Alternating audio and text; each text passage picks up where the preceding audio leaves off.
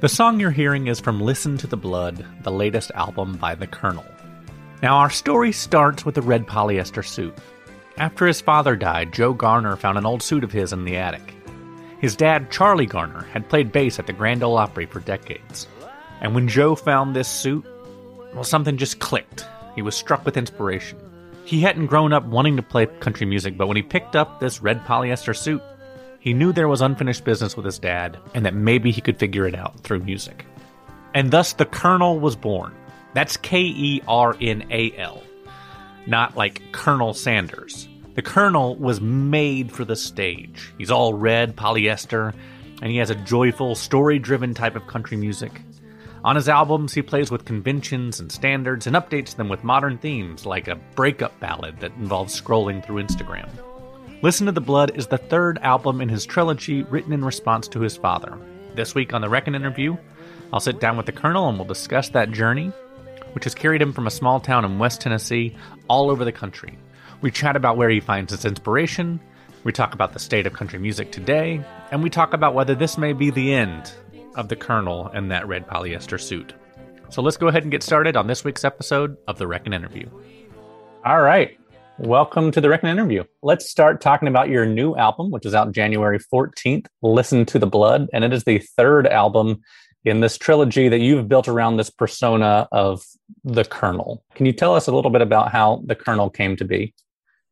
Yeah, like any musical project, there's an impetus to get you, you know, sitting down and reflecting on things. And and for me, it was after the death of my dad. I had had an interest in writing and that kind of thing, but uh, hadn't had really much of an interest in the style and and the way you go about doing country music and the the sort of entertainment side of it until he died and, and it sort of felt like there was maybe a it was an opportunity for me to carry something on. So it began there as kind of a, in some ways maybe like a grieving kind of process to try to connect to some of those kind of things that he did. And so yeah and, and from there it sort of took on a life of its own and as it became more of you know something that was me rather than me trying to imitate or you know approximate a style. It became a little bit more about a, a vision i had for myself. So yeah that's kind of where where i started the whole thing.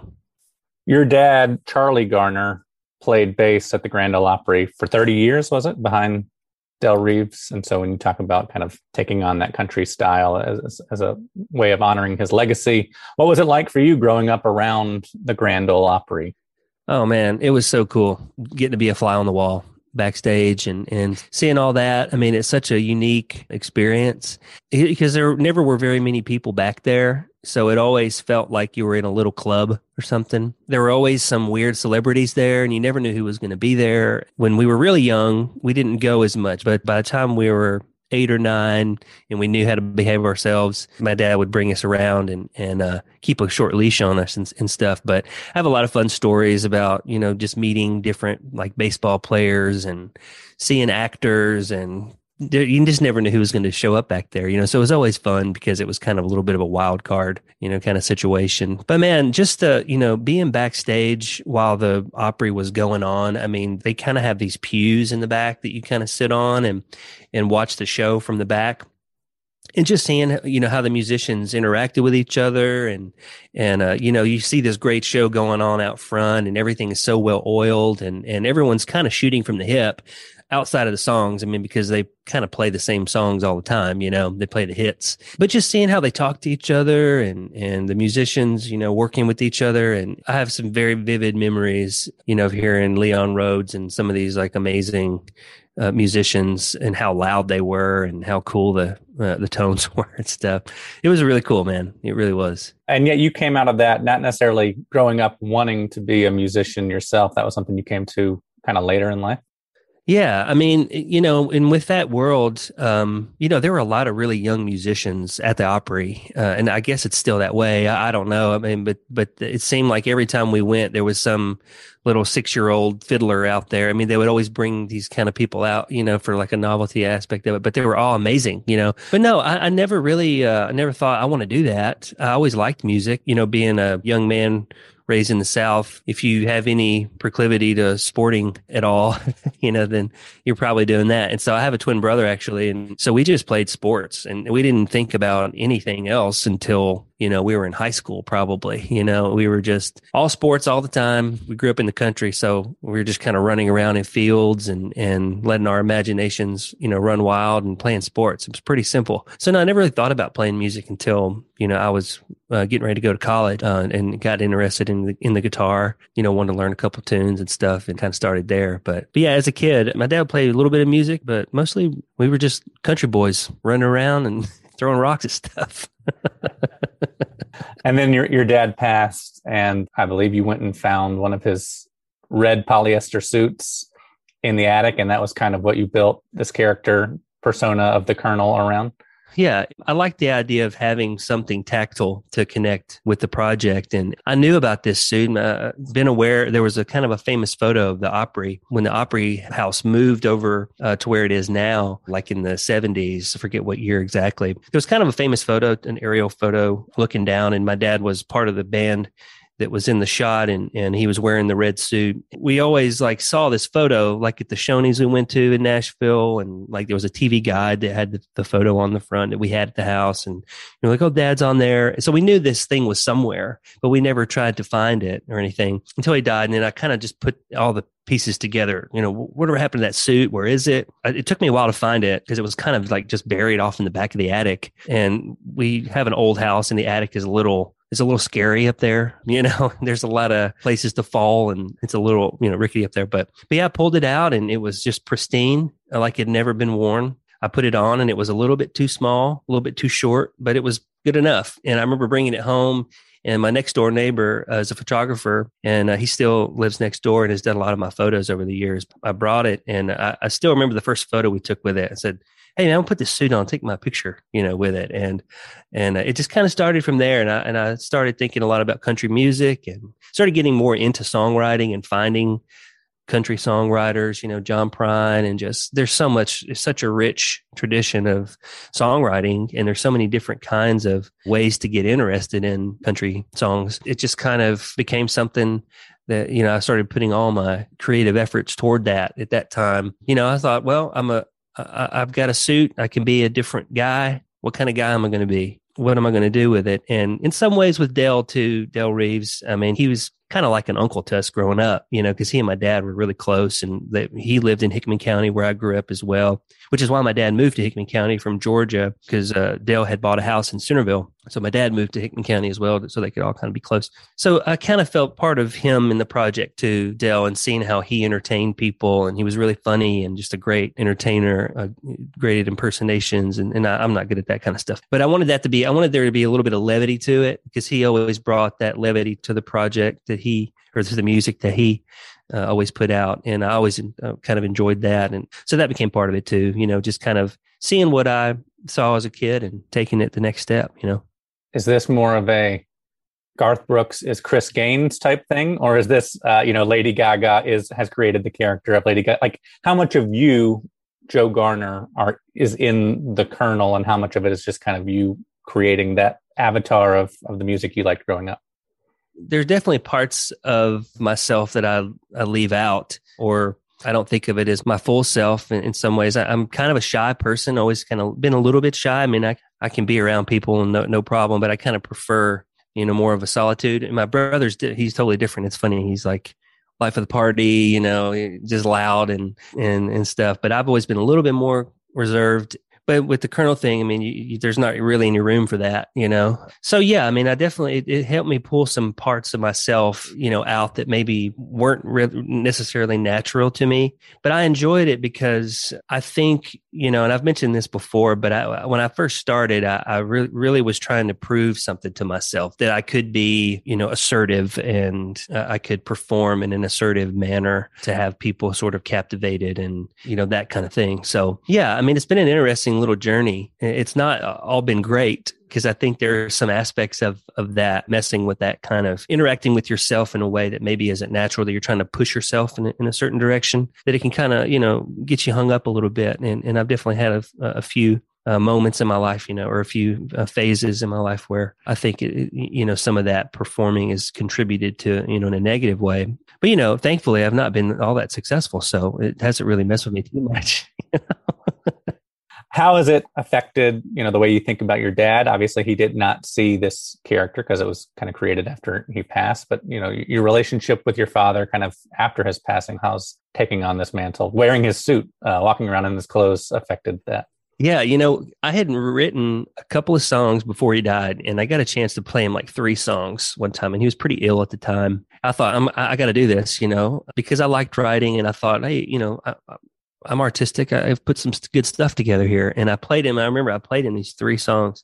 He didn't say anything, and uh, after I got done playing them, he said, "Well, that's abstract." That's all that he said. You know, he he didn't really care for what I was doing at the time, and I think, yeah, I think in some ways, uh, I wanted to write something that well that he liked you know and that, that he thought you know would be good. So that that was definitely a part of it early on was uh, you know that was a task. I wanted to try to write something that sounded like a country sound that kind of worked in the genre i guess if you want to put it that way. And eventually you know you do a little more and you kind of find your own voice and, and what you want to say and, and make it a little more more natural to yourself. But initially when i started out it, i think i because uh, he he wasn't very approving of what I was doing, I kind of wanted to lean into that and and say, well, you know, if he had heard this one, he would have thought well, that's pretty good. He might not have liked any other stuff. yes. Your second album is called Light Country. I've seen where you've also kind of referred to what you do as quote unquote diet country. What is this genre that you're playing around in?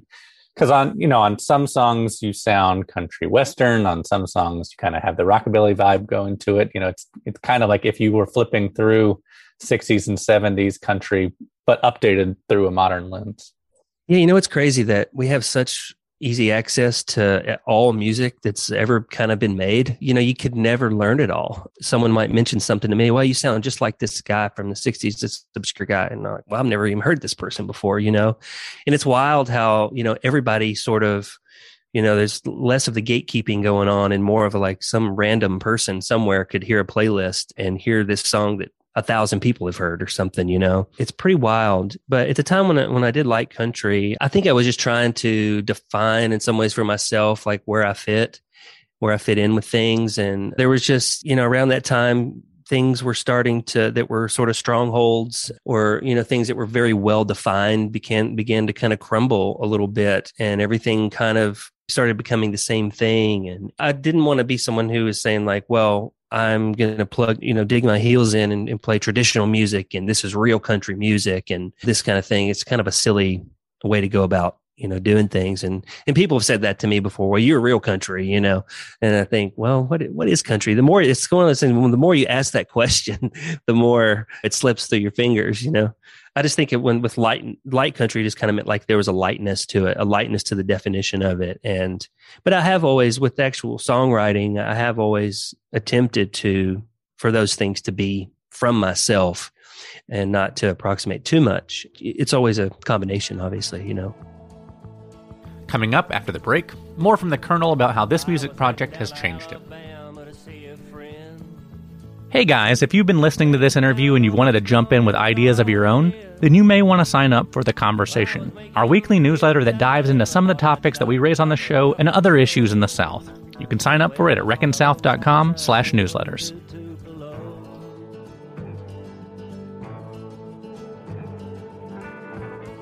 And it does seem like country music maybe right right now more than any other genre has kind of become a lightning rod of people trying to define like what's the real sound? Is it kind of the nashville sound? Is it the americana sound? Is it the folk sound? You mentioned that one of your inspirations i think was, was john prine and kind of going back and forth between like that grand ole opry sound and the john prine style songwriting which kind of reveals a, a deeper truth. When you move past this Kernal project, what kind of music do you see yourself playing further down the line? I don't know. I mean, I have 5,000 voice memos on my phone right now that sound like all kind of stuff.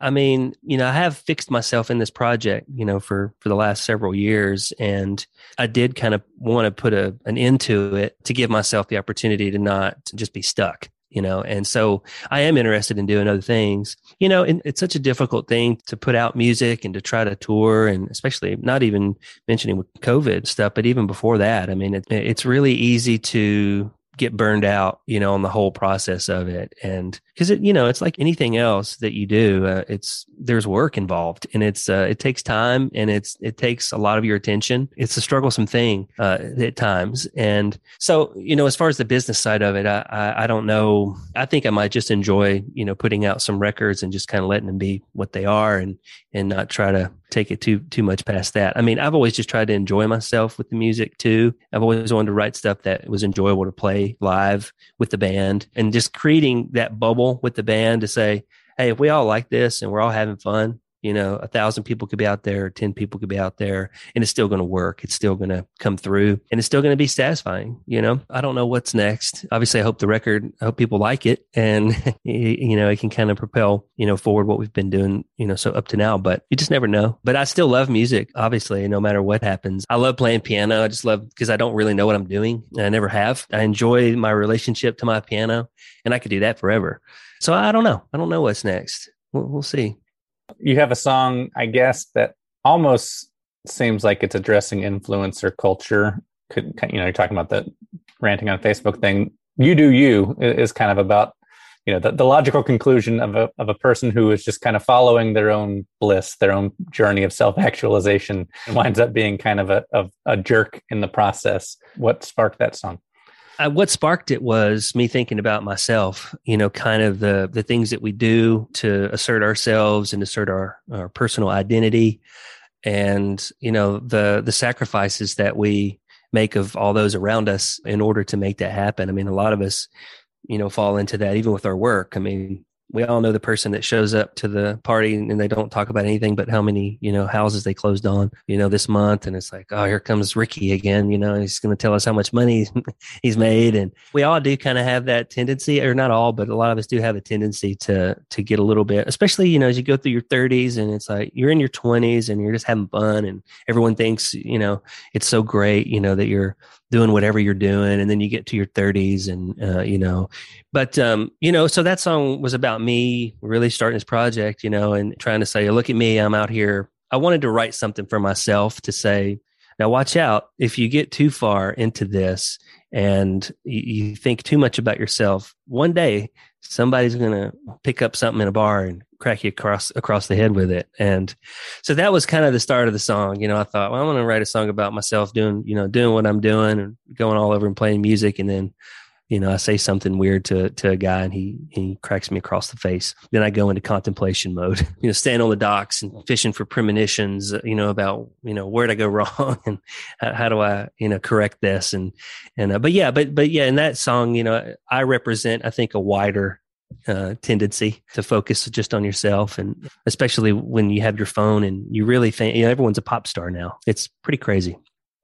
Kind of picturing the album cover right now, and it's you in your red suit, kind of face down on the ground. Is that connected to that? The idea that you've been popped in the face? What were you? Is this about you kind of getting rid of the uh, burying the the polyester suit? What, what's the album art doing?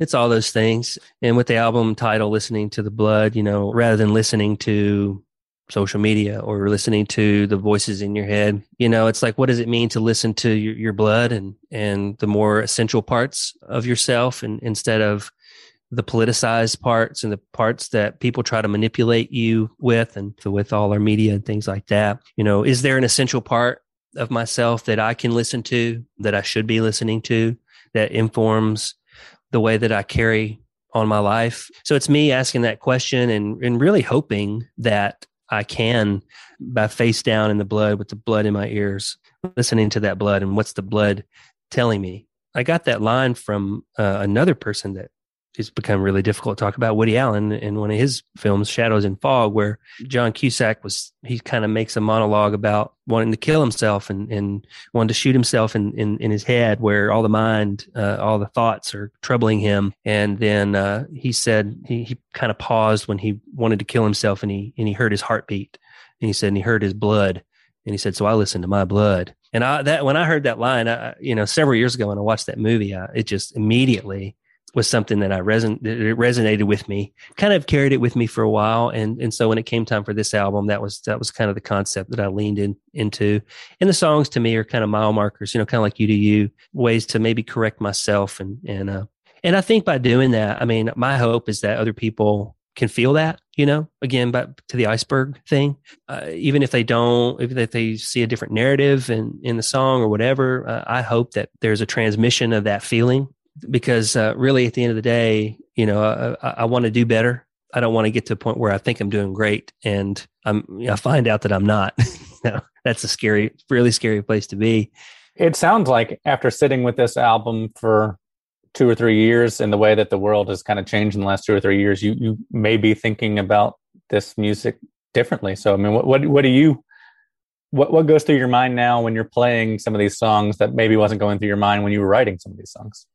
Yeah, I mean, it makes me think about certain periods in my life over the last few years, like with a song like Pistol on the Pillow, kind of seeing more people come forward and saying, I've had problems with anxiety and like all these kind of things. I mean, I never had any problems like that, like growing up, really. I wrote that song because, you know, that was something that I dealt with too a few years ago. Locking every lock up twice is a line that song. And, I, and there was a time where I realized that I was checking the locks on my doors several times before I went to bed. And at one point, it just dawned on me, like, why am I doing this? You know, like, what am I afraid of? You know, what, what's going on here? And you know eventually it culminated. And and so that song you know is an example of looking back and, and saying like wow yeah i do remember what it felt like in that period you know to be dealing with that. And but that's the nice thing about songs. It's it's kind of like a little point in history. And you put a little post-it note there and then you've got it and you can pull it back out and say well i might not be dealing with anxiety right now but if someone else says that they are i know a little more how to deal with that because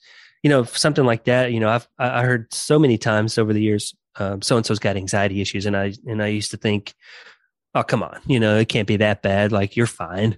Um, you know, you've got all this, these things going for you and how short sighted we can be with each other with, with things like that. You know, I think once the record is out and people start saying, Hey, we like this or we hate this or you're, this is, you know, pastiche or, or whatever, I'll start maybe reflecting on those things a little bit more. I'm kind of just ready to get it out and, and see if people like some of the songs and, and how they relate to them and what, what they think about it and, and stuff because you, you kind of agonize over writing these songs eh, as a songwriter and you know when you're done and you can't change it anymore and at that point it's just kind of got a life of its own but yeah i think i'll reflect on on that more in, in, yeah in five or six months or something you know you know, it's fun the way that you will take kind of these standard styles and formulas. Like I'm thinking of on Light Country, you have what feels like a kind of traditional country western song, a Marty Robbins type song, but it's about the old Taco Bell. And on this one, you've got the fight song, which feels a lot like you know those kind of country breakup standards that you heard a lot in the 60s and 70s and 80s but you're referencing instagram and and, go, and going to therapists and stuff like that it's not satire. It's not parody but it's certainly you're having fun with it. Talk about that approach to your music. Well with that song it's it's funny. It's like you hear you would readily hear an instagram reference in so many hip-hop songs and it's like there's such a easy you know avenue into that. But it's such a weird thing. You know when i was writing that song i'm like i want to say something about you know this specific thing and just being like, yeah, let's just do it. you know, just just talk about it.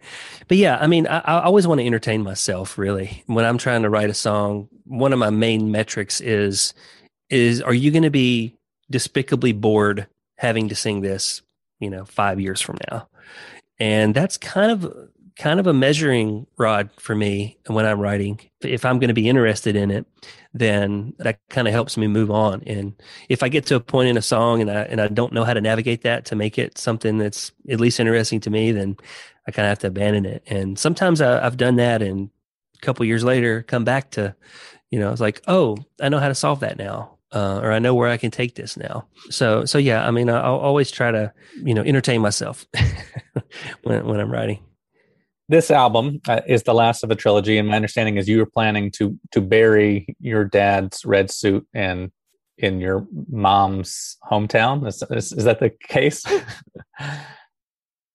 yeah, you know, when I started this project, I really wanted to be anonymous. I wanted to go like full Orville Peck, and I just I think when you don't when you don't really start to pop off you kind of you're just a guy in a small town and it's like kind of weird and no one's going to listen to it. So I, I kind of started, you know, letting things out a little bit more. That's why I called myself a silly name. Um, you know, I didn't, I didn't want to show my face and, and, and stuff. And I wanted a lot of the, a lot of these things to be anonymous because it's a, it's, there's a lot of personal things kind of baked in to this project that a lot of things that, you know, I won't talk about. Some of those things have, have kind of eked out and, and which is fine. But yeah, that's the plan.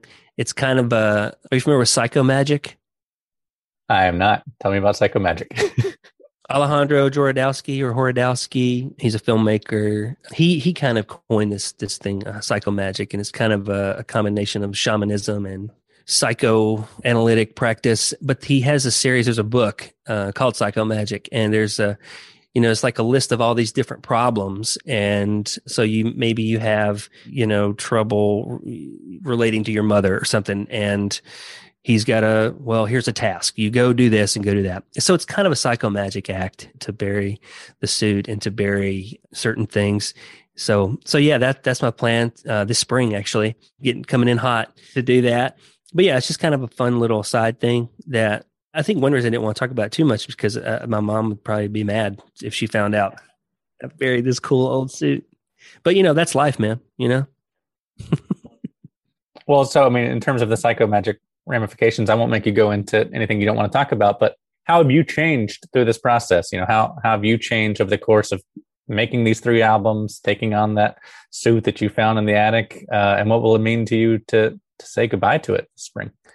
I don't know. I think when I started, I assumed that I, you know, would have accomplished more in myself, not uh, just, you know, I would have done better. But I don't know. I, I really don't. I'm really not sure. Sometimes I, I wonder if I've, if it's helped me at all. I started the project really wanting to console myself and to help myself. And by doing that, I thought maybe others could be helped you know, in the process, not just through enjoying music, but through, you know, maybe, you know, some of the ways that I, you know, did, did things lyrically. But I don't know. I mean, in some ways, maybe I've not done as well as I could have, but I don't know. That's a good question. It's a tough question because it's, it's so hard sometimes to know those things about yourself, uh, to know there's a marked difference between, you know, this period and this period.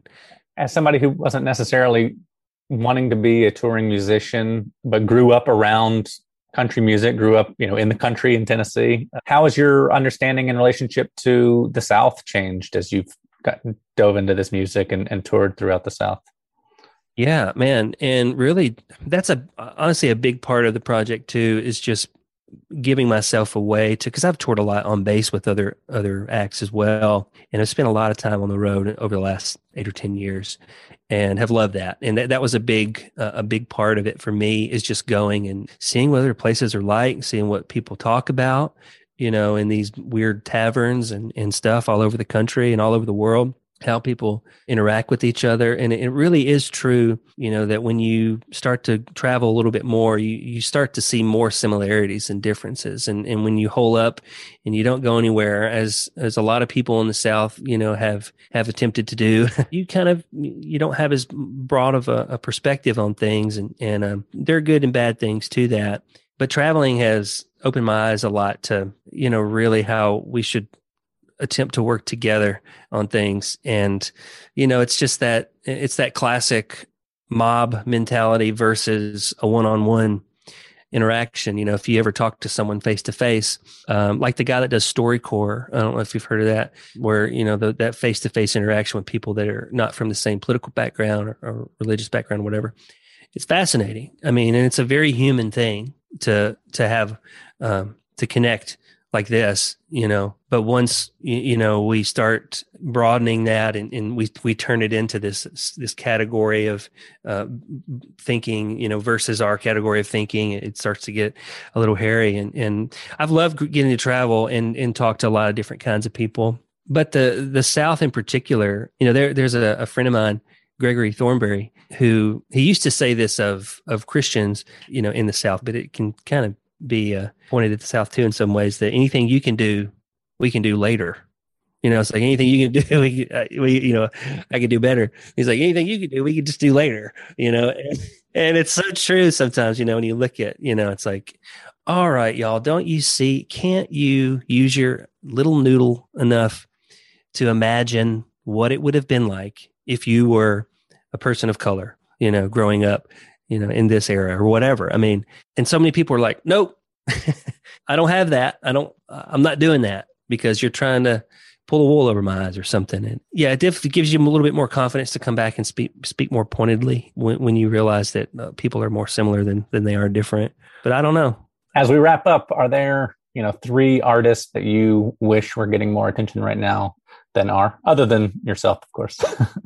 well, uh, man, the first person that comes to mind is Tristen. If you're familiar with Tristen's music, she's a Nashville artist who I've been a huge fan of for like a decade, and uh, she played with Jenny Lewis for a while, but uh, she's just amazing uh, in every way.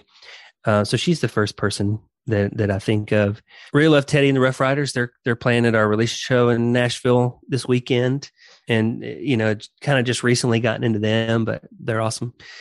Let's see. There's another guy named Chris Acker, uh, who's a New Orleans guy who's a great songwriter. I'm not sure if you've ever heard of him, but he's another one that um, I love what he does, and, he, and he's uh, he's still a young buck, and and uh, I'm just curious to see how he's going to carry on. But, but I love the way he writes and and uh, and does his thing. So yeah, those those are the first three that pop into my head.